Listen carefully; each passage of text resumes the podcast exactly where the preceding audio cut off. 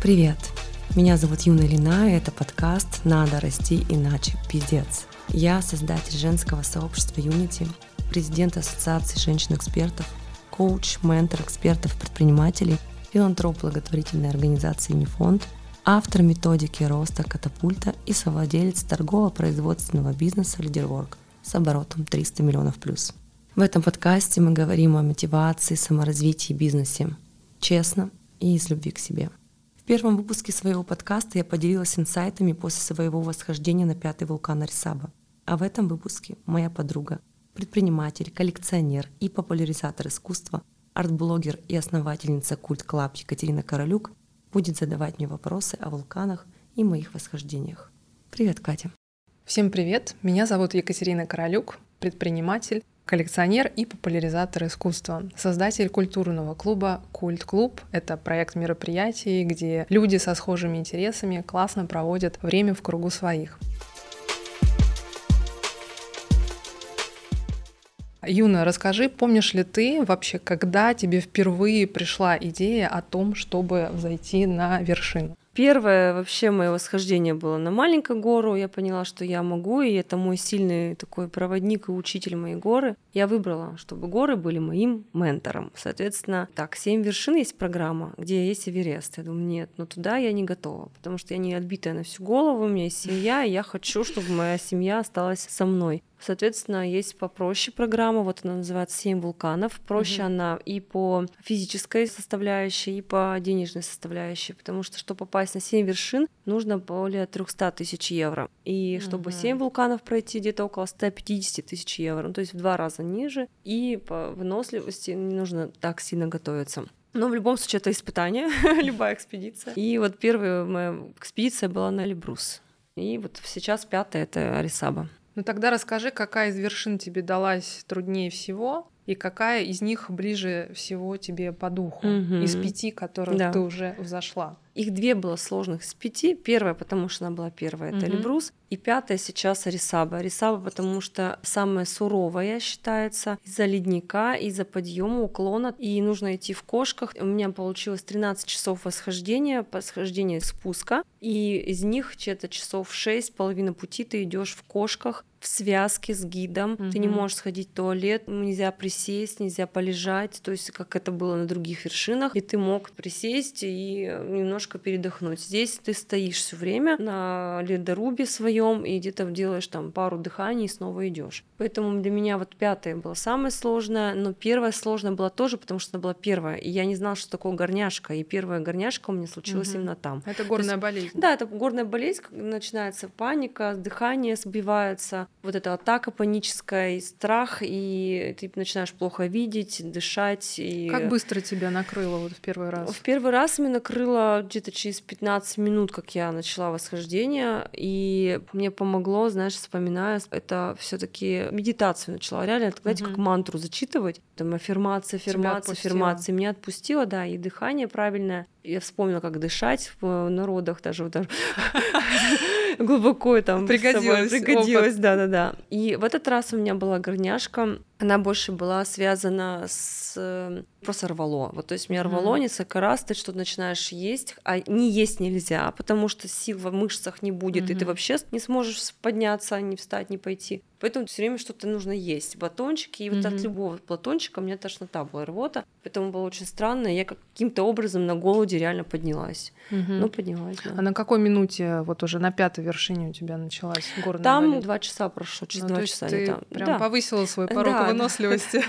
Да, два часа, да. Юна, расскажи, вот такой вопрос. Вообще горы — это страшно? Или вот только в первый раз, как ты говоришь, когда ты еще не понимаешь, что тебя ждет впереди? И как вообще твои близкие, муж, дети к этому отнеслись? И вообще происходят ли какие-то изменения внутри тебя после каждого восхождения? И как это вот сказывается на членах твоей семьи? страшно ли горы? Страшно, но больше страшно, вот знаешь, про что? Ну, у меня как мое эго начинает там, типа, страшно, что не дойду, а столько сил, времени и заявлений громких. То есть я понимаю, что я, когда иду на гору, я вообще-то со своим эгом начинаю работать. И все вот горы были всегда про то, чтобы вот как-то договориться со своим эго, со своей внутренней частью. И вот первый страх — это то, что типа не дойду. Что меня спустят, но я жива буду хотя бы. Второй страх — это э, страх как раз-таки смерти. Базовая, да? Да, ну угу. так интересно, что он на втором месте. Вот правильно же говорят, страх там публичных выступлений страшнее, чем угу. ну, практически там, как смерть, да, одно. Это то же самое вот у меня получается. Вот этот страх смерти, когда вот эта горняшка начинается. Mm. И там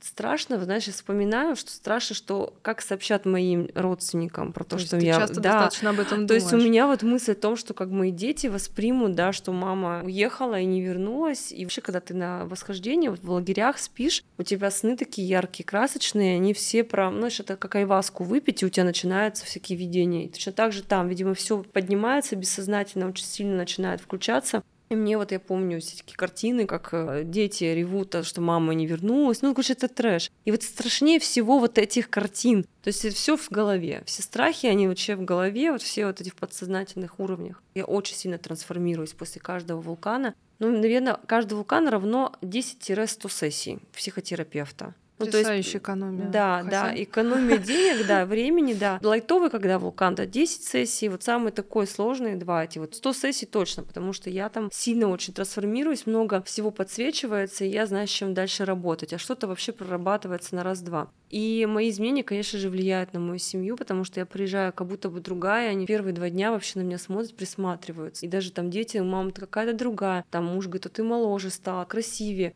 а у тебя какая-то глубина другая. Даже я внешне как будто бы меняюсь. И как на них влияет, знаешь, и в позитивную не очень, потому что все таки я становлюсь первый месяц вообще не совсем управляемым, не совсем удобной в принципе для всех. Это отходняк какой-то? Это как бы отходняк, раз. Второе, ты начинаешь больше себя ценить, любить и уважать, и какое-то такое а, состояние хочется побыть с собой дальше, продолжить в себе, угу. прожить это дальше а все ждут от тебя, что ты Отдача. сейчас... От... Ты а, же ты приехала, ты же ты приехала, да, расскажи, почему со мной это, почему нет. Я прям вот э, с мужем вчера вот как раз-таки очень серьезный был вот э, ночью прям э, всплеск э, прям истеричный с моей стороны, что я говорю, Миша, ну пожалуйста, дай, дай мне а, прожить немного, чуть-чуть еще этот момент, потому что вернуться с гор можно физически и ментально, еще психологически. Еще я еще там, и мне нужно пару буквально дней это просто как будто бы немножко меня не замечать, пока вот мне да, нужно допрожить. Ну дай бог здоровья, знаешь, моему мужу и все, ему вообще памятники там везде при жизни, потому что он очень терпелив, главное озвучить это. И я понимаю, что, например, с первых гор у меня я не озвучивала это, я депрессняк mm-hmm. ушла. Я не озвучивала, я тут же начала все раздавать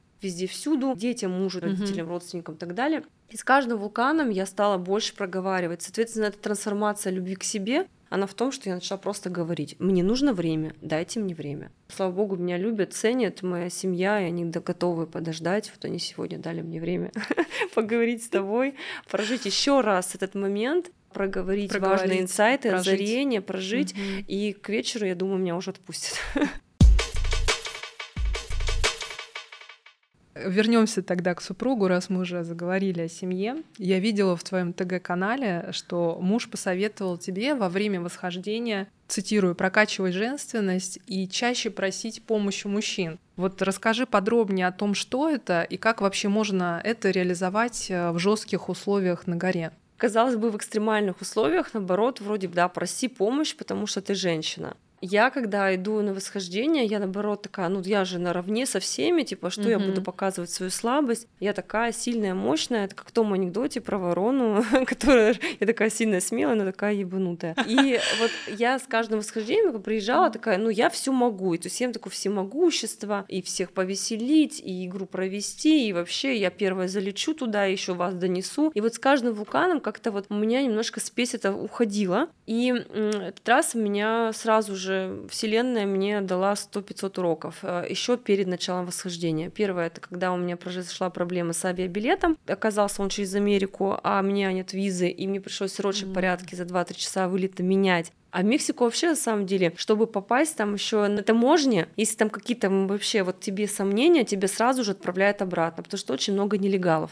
Mm-hmm. А я одна еще в самолете, то есть одна в самолете, блондинка, с неправильным билетом, который срочно менять пришлось. То есть я поменяла, доплачивала. Истерика у меня была, что мне придется дольше оставаться в Мексике, чем обычно. Mm-hmm. А Мексика, по моим соображениям, картинам миром, по фильмам, что это супер небезопасная не страна, да, и люди там ходят с пистолетами, а еще есть там на органы тебя могут продать. И, соответственно, вот это все вот это вместе, я уже, уже в истеричном mm-hmm. состоянии туда лечу. Пока летела в самолете, все говорили, что да, тебя не пустят там вообще никак, ты что, посмотри на себя, там все сложно, все трудно. И как только я вышла из самолета, из другого самолета получилось так, что выходит еще один мужчина из нашей э, экспедиции. И я сразу такая, так, ну если я сейчас не припаду к нему, пожалуйста, там э, меня как-то сопроводи, то я вообще, наверное, не пройду этот контроль. То есть первое, я попросила, сделала максимальную такую женскую улыбку, чтобы как-то это. И он мне помог, да, он мне прям провел полностью на испанском, там, ну, во-первых, на английском никто не говорит. Дальше мне заблокировали карту мою у меня с собой было 100 долларов всего лишь на всю поездку в Мексику. А на карте были приличная сумма денег, которых хватило бы с лихвой. Два дня я сопротивлялась, не просила. И причем, ты знаете, я так это делала, то есть я громко разговаривала о проблеме, но не говорила прямую просить помощи. То есть я такая созванивалась с банками, ругалась все время. Они все сидели рядом, но никто не предлагал помощи. Я такая, ну блин, ну когда же уж кто-то мне предложит? Где этот принц, да, на коне? Который... Они, наверное, думают, когда эта сильная женщина уже помощь попросит. Так именно так и есть. То есть мне там, я думаю, контракт со вселенной там такой и был, что, Юна, ну когда ты уже вот ртом проговоришь, уже помощь попросишь. Ну вот где-то на третий день, да, я подошла к одному. Причем я знала, что есть девушка, которую можно попросить. У нее были большие с собой деньги. Но я думаю, ну нет, это опять легкий путь. Я попросила у сначала одного мужчины, и потом попросила у другого мужчины. То есть и оба мне дали деньги. Причем один безвозвратно. Это секрет. Можно не вырезать. Так что я еще прекрасно потом провела время в Мексике два дня. Попутешествовала, на пирамиды съездила, в шикарном жила отеле, трехкомнатном, просто винтажном, шикарном. Ну, вообще, я это видела топ. сторис. Это Вообще, очень аутентично. Бутиковый отель, всего пять номеров. И потом мне вселенная такая, вот тебе, вот подарочек, Открылась. вот бонус, вот угу. еще один. То есть вот так вот. И муж мне сказал, вот давай, давай. Ему тоже не хватает того, чтобы я начала просить, угу. быть более мягкой, благодарной, какой-то такой вот девочкой. Прекрасно. Спасибо, что поделилась. Это было тоже мне полезно, я думаю, многим из нас.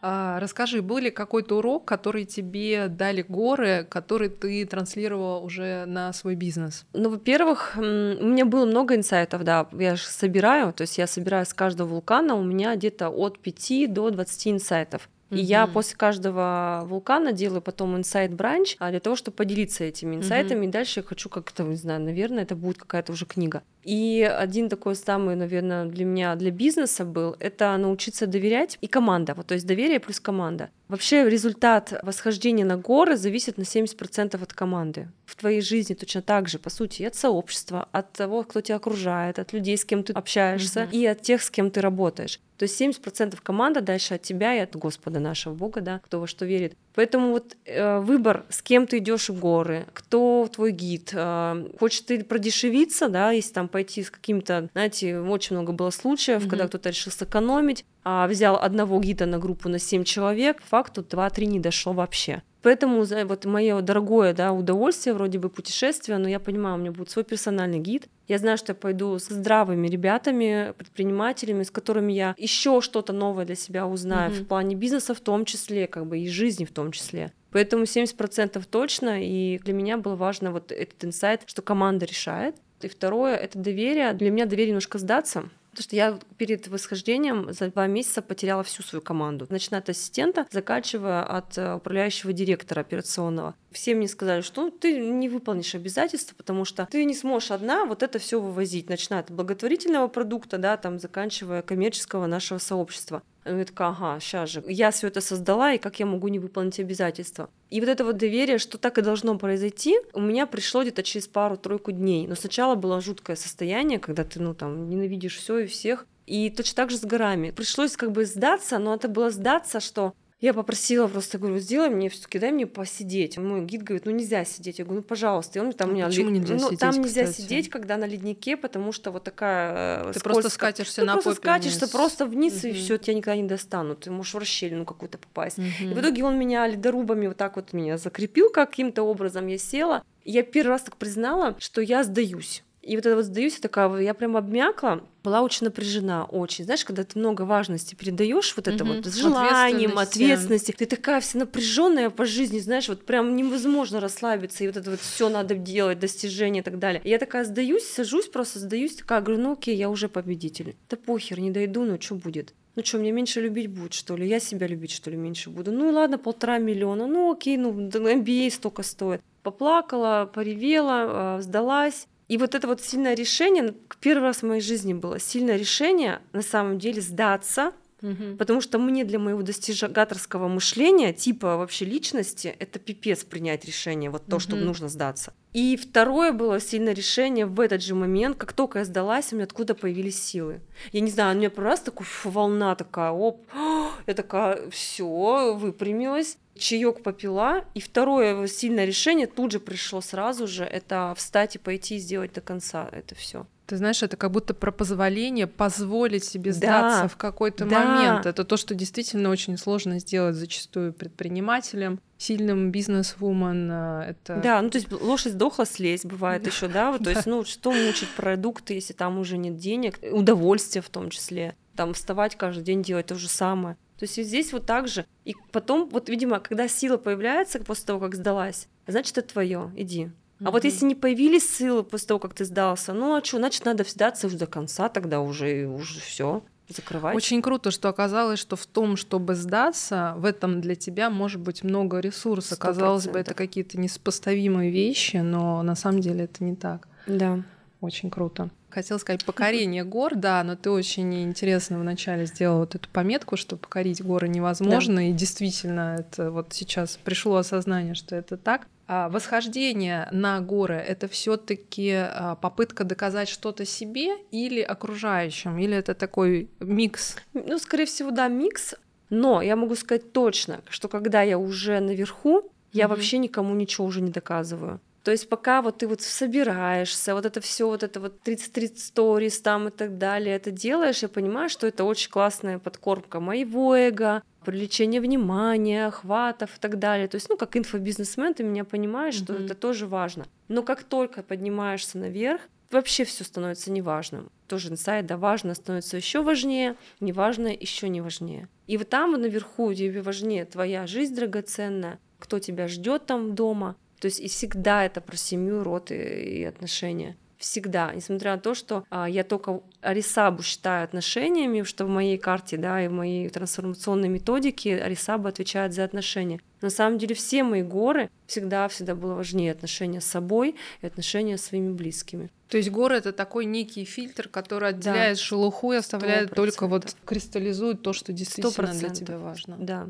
То есть просто у меня такой способ проживания и прояснения, выяснения и исследования, что же на самом деле важнее всего. Угу. Вот ты сказала, что когда ты уже на вершине, уже ты никому ничего не доказываешь. А вот какие чувства, эмоции ты переживаешь, когда вот ты уже дошла? Угу. Что это? Да, ну сначала, когда поднимаешься, всегда истеричное состояние, э, слезы, и я, чтобы запомнить... Это счастье? Э, да, но счастье, надежды и любви э, Мне кажется, себе, даже сейчас мокрые глаза да, стали. к себе и горе в том числе, потому что для меня гора — это такая... Вот этот раз гора для меня, Алисаба, это была мама-вулкан. Такая женщина, суровая мама, которая карательно может быть по отношению к тебе, если ты идешь неверным путем, если ты не честна с собой. И когда я поднимаюсь наверх, то есть я поднялась этот раз, я такая, так, у меня прям сразу, знаешь, вот ощущение, что, а сейчас, да, я все таки сделала правильный выбор, и мама меня приняла. Mm-hmm. И э, там э, сначала вот эта вот надежда, любовь, состояние, потом немножко эйфория.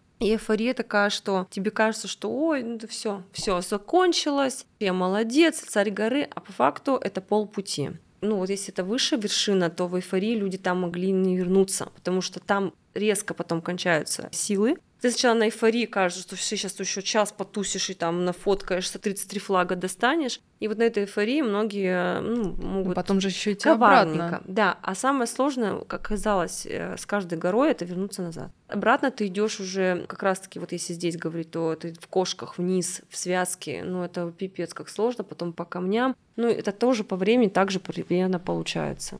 Угу, очень интересно.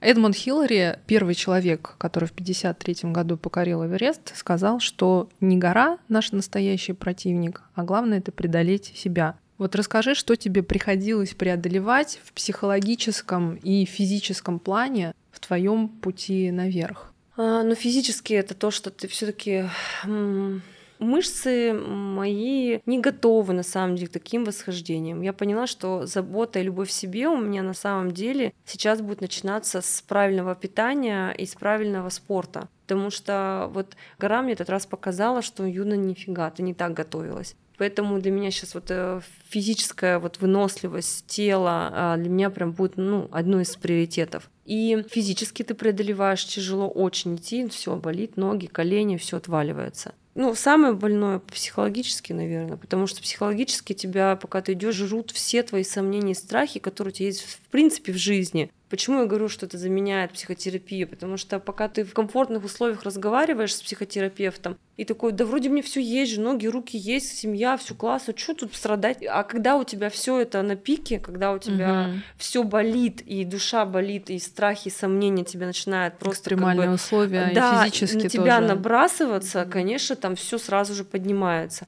И тут нужно справляться с этим, договариваться с собой постоянно, пока идешь. Я очень люблю искусство, и поэтому хочу процитировать Леонардо да Винчи, который говорил, что подготовка ключ э, к успеху. Как раз сейчас ты mm-hmm. заговорила про то, как ты готовилась. Вот расскажи физически, я думаю, что очень многим и женщинам, и мужчинам тоже интересно да. все-таки, как физически ты готовилась к Арисабе, и вообще сколько стоит такое приключение, вот от минимума до максимума. Mm-hmm. Так, ну первое, что нужно готовиться через э, правильное дыхание, в том числе это гипокситерапия. То есть я, конечно же, всем рекомендую это вот э, такие маски, минимум 20 сеансов. Кому-то рекомендуют палатку, спать в палатке специально, где есть как гипоксия, вот это вот условие, когда нет кислорода достаточного для того, чтобы а, нормально жить э, в таких чтобы условиях. Организм привыкал, да, организм, да? чтобы привыкал. Mm-hmm. А еще классная такая штука, которую нам сказала а, легенда альпинизма русского Александр Абрамов, который с нами был, он 12 раз был на Вересте, он сказал, что если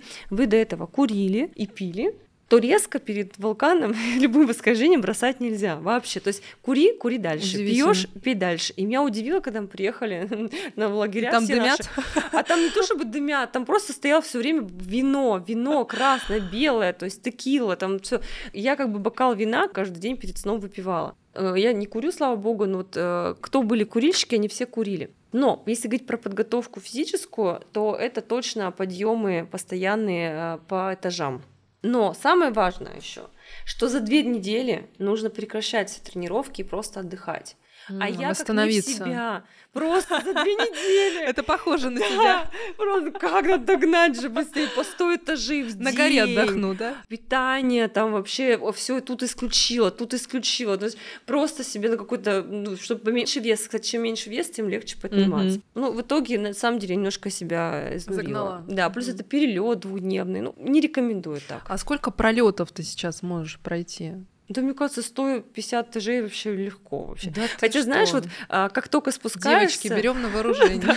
Ну, как только спускаешься, знаешь, вообще уже на второй этаж же не хочешь подниматься, настроение другое. Вот, ты еще задавала вопрос про а, стоимость восхождения. Вот вообще подготовка у меня ушла где-то... Ну, я живу в Екатеринбурге, у нас, конечно, все дешевле. Те, кто будет жить в Москве, в столицах, а у них все это будет в 2-3 раза дороже. У меня подготовка где-то ушла, ну, вместе с тренером, где-то в около 100 тысяч рублей. Экипировка, чтобы пойти на такой вулкан где-то около 150 тысяч рублей, потому что только ботинки стоят 120. Это вот такие специальные высокогорные альпинистские. Плюс билеты 250 тысяч рублей, и плюс а, с собой, ну, 250, ну, тоже вот считайте. И само восхождение в зависимости от сервиса и компании, с которой вы идете. Есть несколько, кого я точно могу рекомендовать. Это 7 вершин и Трансформатор Travel. Но все равно это 12 тысяч еще плюс долларов. Итого где-то 15-16 тысяч долларов, чтобы съездить вот в Северную Америку, именно Мексику. Самый недорогой будет для всех Эльбрус, начинать нужно с него, хотя он не самый легкий. Но это все равно доступнее для россиян, поэтому Эльбрус точно.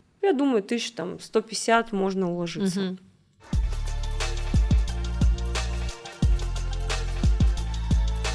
Расскажи про какую-нибудь смешную ситуацию во время восхождения, если такие были. Да, ну мне было их много. Во-первых, мы все время там ржем, смеемся, потому что а, мне кажется, так организм устроен, что думает, что скоро сдохнем, а, надо поржать или потрахаться, извиняюсь за выражение. Ну там никому ну, секса не хочется. Да, там никто этим не занимается, но все как бы любят поржать на эту тему, как бы и у нас все время какие-то приколы всегда ниже пояса. Особенно когда всего лишь две девушки там, а куча мужиков, а еще и ты блондинка, ну то есть такая ржака все все время стоит, мы все время ржем. Вот, и смешных много а, историй. Ну, первое, там, помню, с Эльбрусом было связано, что когда я проснулась в штурмовом лагере, там зеркала были в туалете, я прохожу, такая думаю, что за такая странная пухшая женщина здесь? Я прям реально себя не узнала. Я впервые в жизни прям прошла мимо, и я не подумала, что это я мимо зеркала прошла, потому что у меня глаз не было вообще, то есть были просто узкие как будто глаза. Пчелы накусали. Пчелы накусали, да, и синие губы, и то есть просто огромный большой э, отек. И знаете, самое интересное, что даже такая, я вот помню, пуша, все таки время какие-то комплименты мне делали. Ой, не знаю, от безнадёги, что ли. Вот. И второе связано с нуждой, когда ты хочешь в туалет, а ты просто не можешь ходить в туалет. Раскрой секрет. Я в следующий часов. раз поняла, что надо пипи-ботл купить. Ты стоя можешь, потому что парням вообще удобно. Да, вот э, мужская физиология позволяет. Да, а, а, а девчонкам вообще, ну, в принципе, когда ты идешь в связке, ты не сможешь в туалет сходить. Ну, ты, во-первых, связки с гидом, с мужчиной, во-вторых, ты как бы наклонишься, и ты можешь его за собой утащить. Но это прям надо очень сильно постараться сходить в туалет. Я вот 8 часов терпела, у меня было штаны, я ничего не могла застегнуть, потому что у меня живот разбомбажило. Вот, ну, как беременная идешь. И смешно, как бы, и не смешно, но сам факт, что это тоже какой-то процесс, который тоже тебе нужно вот этот стыда, знаешь, вот mm-hmm. преодолеть. И когда ну совсем бы приперла, ну, знаете, ладно, слава богу, там не по большому, то, может быть, если бы по большому, я бы мне похер было, потому что я бы, ну, стыд весь свой срам бы, и ладно. Ну, и это тоже проработка, опять да. же, идет. Вот, а так все равно весело. С компанией идешь, классных по духу, всегда ржешь. До штурма все ржут. Во время штурма все идут молча, никто не разговаривает. Все в своей медитации каждый находятся, каждый в себе. Mm-hmm. И вообще лишнее там слово это сила mm-hmm. потерять, поэтому никто не разговаривает. Mm-hmm. Ну, про смешные ситуации мы уже поняли. Спасибо, что откровенно поделилась. А про экстремальные, может быть, какие-то стрессовые? Да, ну стрессовые самые такие, это когда погода меняется. И вот mm. э, стресс всегда там, где не все белое молоко, если ничего не видишь. И вот у меня два случая было в Налибрусе и на Рисабе, когда ты идешь, ты не видишь пика и не понимаешь, а для чего, куда ты идешь. Или в темноте,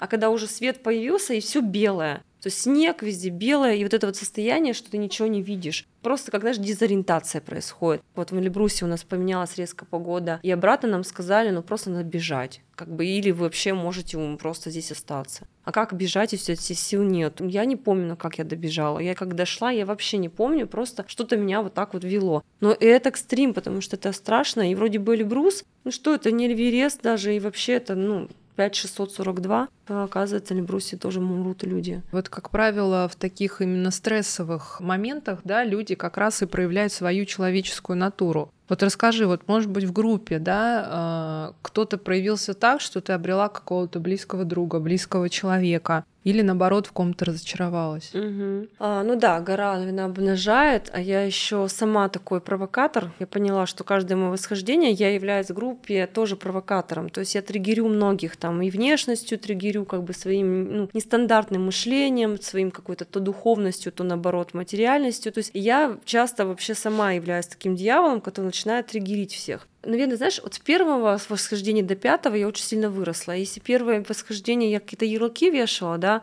он не прошел проверку, ярлычок, не прошел ярлычок, то с пятым восхождением я уже наблюдала просто, и я вообще не реагировала на это, потому что для меня это было, ну блин, ну мы же здесь вместе все, наверное, потому что мы не просто так, и, наверное, это тоже часть меня. Я реально, это не громкие слова, реально никто меня не взбесил. Хотя, наверное, на первом восхождении я бы поставила на всех крест, идите нахер. На втором восхождении на Килиманджаро я психанула, даже вышла из чата это уже СВО началось буквально через два дня после восхождения. Мы были с ребятами, одесситами, украинцами, так подружились, такими вообще друганами стали. И вот как раз, когда произошло mm-hmm. СВО, конечно же, всех там, ну, поднялось. И тоже я, несмотря на то, что они там оскорбляли нас там и так далее, я все равно в любви, потому что я с ними зашла, я с ними, ну, вообще такие прожила эмоции, я не могу на них злиться. И с каждым восхождением все проще, проще, легче и реально какое-то принятие. Я, наверное, кого-то триггерю точно, потому что случаи были, когда мне высказывали всякие а разные. Что говорили? Ну там у нас потому что были, я, я опять же говорю, провоцирую, я делаю игру в конце всегда, задаю вопрос.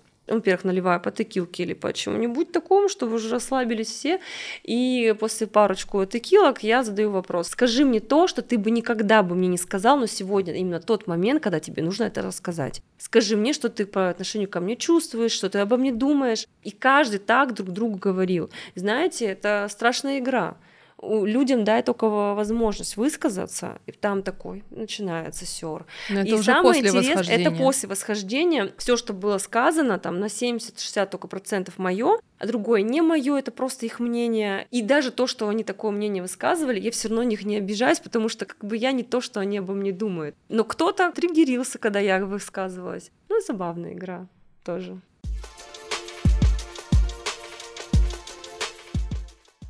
Расскажи, какие мысли, слова у тебя были, когда ты была у подножия горы, и когда ты уже дошла, они были разные? Ну да, как-то когда внизу я какие-то такие планы себе строила. То есть я часто очень ставлю денежные какие-то цели. Ну то есть я иду с намерениями. Часто многие про деньги. Вот бизнес расширить, там масштабироваться, потенциал увеличить через бабло, там т.д. И все что-то вот про это вначале говорят, а потом, когда поднимаемся наверх, все сопли, слюни, там и радость, и все про семью, про любовь, там про себя. Вообще все про деньги забывают уже. И вот только когда уже спускаешься через два дня, начинаешь начинаются инсайты приходить по поводу денег в том числе. Mm-hmm. Во-первых, ты себя реально ценнее чувствуешь. И понимаешь, что да не может мой мастер-майнд стоить, там, не знаю, 80 тысяч рублей, в смысле? Или там, и не может моя консультация столько стоить, или мой клуб столько стоит. Понятно, потом догоняет уже это. Но пока в начале там, пути ты как такой, ну, я ради денег, типа, хочу денег больше. Отбить деньги там наверху. Ну, это все фигня. На самом деле, больше всего про отношения, про любовь к себе. Какая разница вот в ощущениях между вот первым твоим восхождением, которое ты говорил, был все таки сложным, потому что оно да, было первым, да. и вот э, крайним восхождением на Арисабу? Ну, знаешь, я вот по поводу эмоций хочу сказать, что все мы помним покупку первого автомобиля, первой сумочки дорогой и телефона. Вот скажу честно, подзажрались все, а я в том числе, потому что с ребятами тоже разговаривала, кто был на таких же вулканах, кто тоже не первый раз все равно уже нет такого вот... Э, предвкушения? Даже не предвкушения, а наоборот, ты вот поднялся, и быстрее уходит вот это дофаминовые эти эмоции, эндорфины, угу. чуть-чуть меньше. Мне кажется, это чисто с гормональной точки зрения как-то связано. То, что это не первый, потому что первый запомнится навсегда, всегда, там первый, как наверное, мужчина. последний, да, как мужчина в том числе, да. Разница, да, колоссальная между первым и пятым уже угу. не такие эмоции. А вот когда ты уже спускаешься вниз и возвращаешься, вот побыла в своей раковине, да, как ты говоришь, переварила этот опыт, и возвращаешься к своим привычным делам, что меняется угу. в твоем поле? Ну, во-первых, само по себе как-то поле меняется, знаешь, вроде бы как-то и люди начинают mm. тебя воспринимать по-другому. Предложения какие-то другие, качественные другие приходят. Mm-hmm. Знаешь, даже вот мне, пока я была, там три или пять предложений в выступлениях были там и так далее. А я уже раз избирательней стала. Такая откровенно говорю, то есть мне неинтересно здесь, так, здесь я не хочу столько денег. Ну, говорю, самоценность меняется, и в действиях твоих тоже, то есть уже выбираешь, буду я на самом деле этот фастфуд жрать или нет. Ну, элементарных даже привычках. И для меня реально сейчас важно здоровье, сон, там, мои дети, ну, какие-то приоритеты, начинает угу. расстановка происходить. Ну, и само поле как-то чистится. все таки вот честно, очищение происходит точно. Ну, не твои люди, они все таки Да, все равно не там отходят. И кто-то, знаешь, отписывается, знаешь, сразу видно там отписки, отписки. Ну, понятно все. Расскажи, вот восхождение это командная работа, вот группа, да, и командный результат, или все-таки каждый вот сам за себя, и ты этот результат э, больше приписываешь себе? От команды, ну, я уже говорила, примерно формула там 70%, я считаю, что, да, зависит, потому что, ну, гид, профессионал, проводники, это как в жизни, выбираешь профессионалов всегда, там, и в маркетинге, там, в HR, везде, то есть и там результаты лучше. Но сама команда работы, там такого нет, знаешь, то есть если тебе будет плохо, то гид тебя спустит. Но если ты не ходишь, если ты не можешь идти и встать, то тебя могут оставить. Ну, так на вулканах... И заберут так, на обратном ну, пути? как бы могут не забрать, потому если это Эверест какой-нибудь, и там, угу. где ты подписываешь изначально договор, то тебя не будут забирать. И спускать стоит еще там дороже, чем подняться. И некоторые вершины где-то просто не забирает. Наша Алина, по-моему, Пекова, а, известная, 14 восьмитысячников делает сейчас, то есть это уже рекорд, которому, ну, мне mm-hmm. вообще до него, я даже не хочу даже. Так вот, а, они шли, когда там люди умирали, ей потом предъявили ей, а ты почему их не спасла их? Это такой все время вопрос, знаешь, такой чаша весов. Ну вот кого ты будешь спасать? И, например, вопрос всем нашим зрителям. Себя, и чтобы вернуть себя живую к своим детям. Mm-hmm. Или ты будешь спасать человека, который здесь, и неизвестно вообще, начиная его спасать, ты при этом спасешь его и сама спасешься. Mm-hmm. И поэтому я считаю, что как бы вроде командный результат, но какой-то эгоизм доли разумного должно быть всегда все-таки, да. Если у тебя последняя шоколадка, ты ее как бы отдашь другому, ну, блин, ты просто не дойдешь потом. Такие моменты, они очень сложные. Это сложно обсуждать, и много кто будет это, знаешь, неправильно воспринимать. Угу. И... Но, как я понимаю, от гида очень много зависит, Конечно. да? То есть это то, на чем точно не стоит экономить. Не стоит экономить на гиде. Стоит выбирать его и по регалиям, и по сердцу в том числе, потому что в этот раз я выбрала в связке, с кем я иду, я выбрала человека, самого молодого мальчика, вообще оказалось 22 года, и он был всего 10 раз. Но угу. я почувствовала, что именно с ним я смогу дойти. Все выбирали взрослых, таких каких-то лютых, таких мощных, а я просто такая раз и к нему. И он мне потом говорит, Юна, меня впервые выбрала, ты вообще впервые. Обычно меня уже там в конце, в конце раздали, угу. и как бы я как этот был. И он от того, что я его выбрала, он так был благодарен мне вообще. Я думаю, что это тоже был одной из причин mm успеха, почему мы дошли. Я шла самая последняя, пришла обратно, самая последняя. То есть больше всех, дольше всех я шла. Конечно, я думаю, что он мне помог. Скажи, а были такие моменты, когда тебе вот еще во время знакомства а, с группой, ну, кто-то из членов группы говорил там скептически, да ты не дойдешь, что ты вообще здесь делаешь, ты женщина, ты блондинка, вот какие-то такие стереотипы да, мнения. Стер... Да, конечно, ну, слава богу, не вот с пятым восхождением. А, во-первых, там уже многие меня знали, а это было восхождение в, на Иране, в Азии, Димовент, я шла с другой группой, незнакомых меня людей, и меня сразу же, даже сам гид, и вообще самое обидное было, что сам гид а, был очень м, такой ну, вот есть такие мужчины вообще, женоненавистники такие какие-то вообще. И вот он меня сразу же списал. Достался прокачать. Да, да, да, да, да, да. И он сразу же, как только меня увидел, такого, понятно, богатая богиня, списал, все. Он говорит, так ты не дойдешь, я даже твои вещи смотреть не буду. Даже типа, ну, как это, экипировку твою. Угу. Потому что это по-любому одни лувитоны. А на самом деле Жака в том, что он, когда это сказал, пришел ко мне в номер проверять экипировку, и я реально забыла очки горнолыжные и взяла только лувитон. Накаркал. И он такой, он такой, серьезно, что ли, все понятно.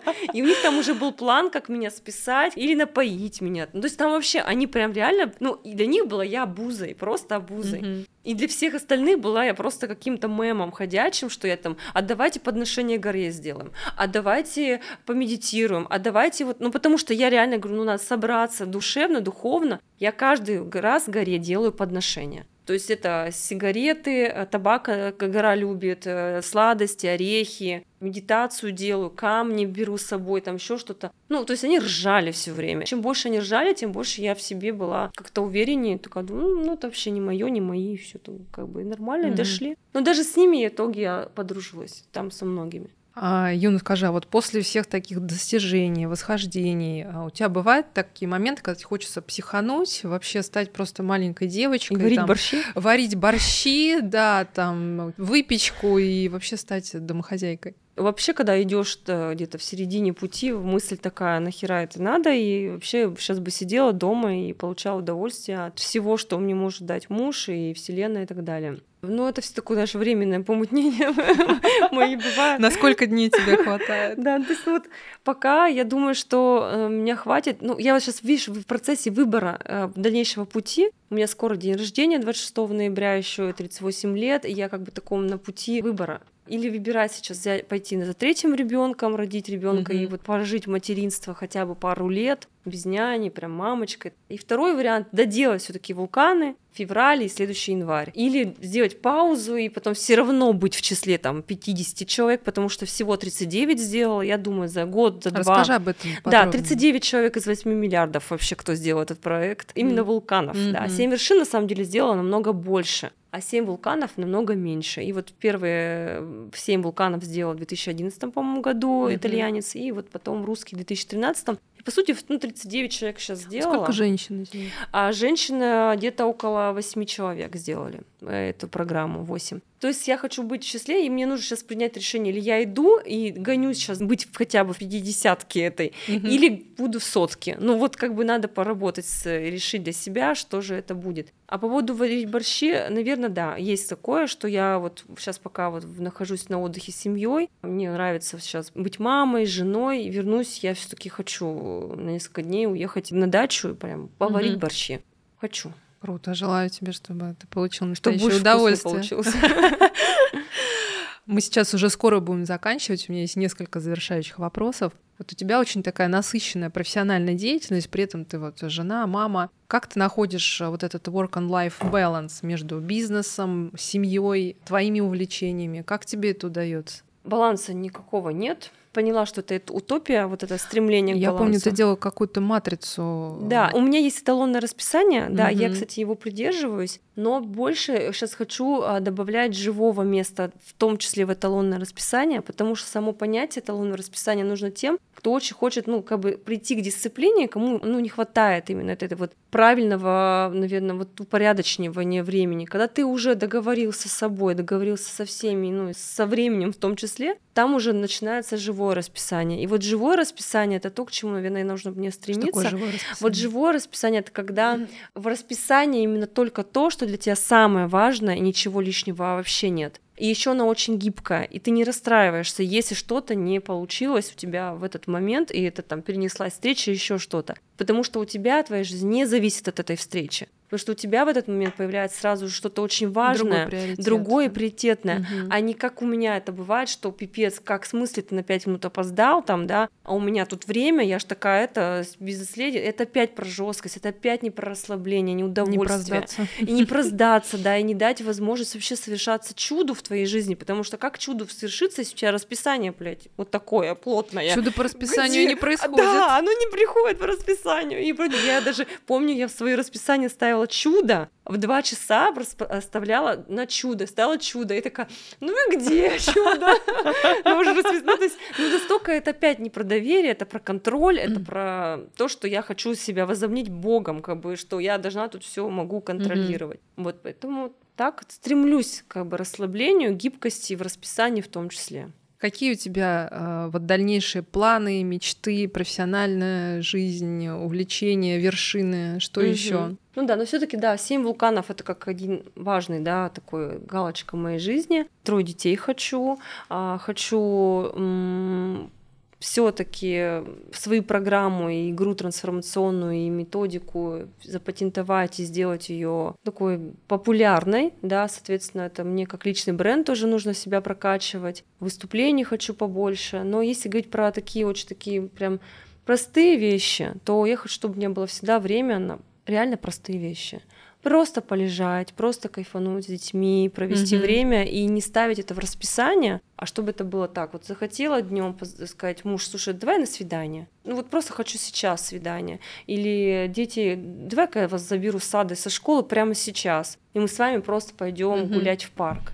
И не надо, чтобы мне было это ставить как-то в расписание. То есть обычно простых вещей каких-то и все. Юн, последний вопрос. Кому бы ты рекомендовала пойти в горы, а кому совершенно не стоит этого делать? Ну, вообще никому не могу э, рекомендовать ни то, ни другое, потому что это нужно у себя услышать. И если вы, ты выбираешь, и вы выбираете, что именно гора станет вашим учителем, проводником к себе, то да, надо идти, надо идти и пробовать начинать с малых гор, даже просто с малых. Вот. А если ну, чувствую, что не твое, а потому что, ну, классно, это же кто-то там ходит, юно ходит, и, наверное, тоже, ну, так не надо.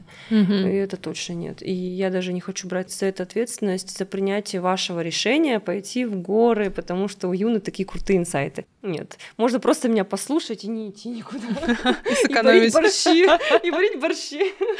Юн, расскажи, что за камни, которые ты принесла. Да. Я, во-первых, хочу подарить, э, чтобы ты выбрала один камень себе. Это аметист и кварц, но я рекомендую брать аметист, потому что он сильнее. Я говорю, даже гиды, которые были со мной там, а именно мексиканцы, они уговаривали меня продать хотя бы один камень. А, я заряжала эти артефакты, начиная подножия горы, через все лагеря провела, а, делала ритуал определенный для того, чтобы они были заряжены. И на самой вершине, на пике, там э, есть такая, как стелла, стелла Святой Девы Марии. Я не знаю, как они ее туда затащили, и я туда тоже прикладывала и просила, чтобы каждый, кто получит этот э, в дар такой камень, у него все получалось. Но это именно получалось, чтобы именно истинная цель реализовалась. То есть честная, истинная, не надуманная, не там не миллионы подписчиков, не про вот только вот это, а именно какая-то такая душевная. Поэтому выбери себе, пожалуйста, чтобы Ой, благодарю у тебя, тебя. все реализовалось самым наилучшим образом. Этот мой.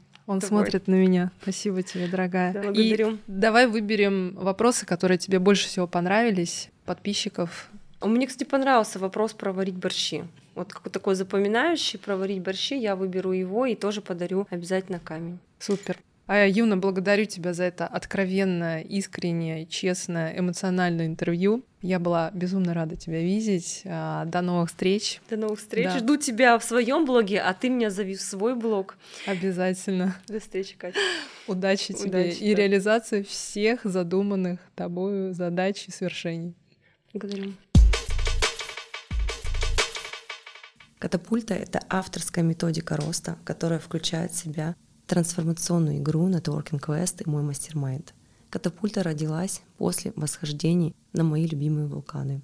Катапульта проверена на сотнях клиентах и тысячах часах сотрудничества с ними. Я — самый главный кейс этой методики. Я выросла в 50 раз за 4 года.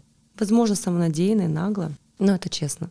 Катапульта методика не даст шанса не измениться и не трансформироваться в лучшую версию себя, настроить внутренний компас и встать на свой истинный путь и прийти к своей цели.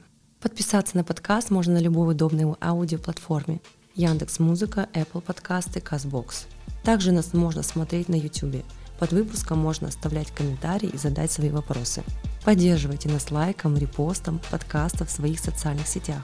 В описании к выпуску вы найдете ссылки на мои социальные сети и продукты. С вами была Юна Ильина. И помните, надо расти, иначе пиздец.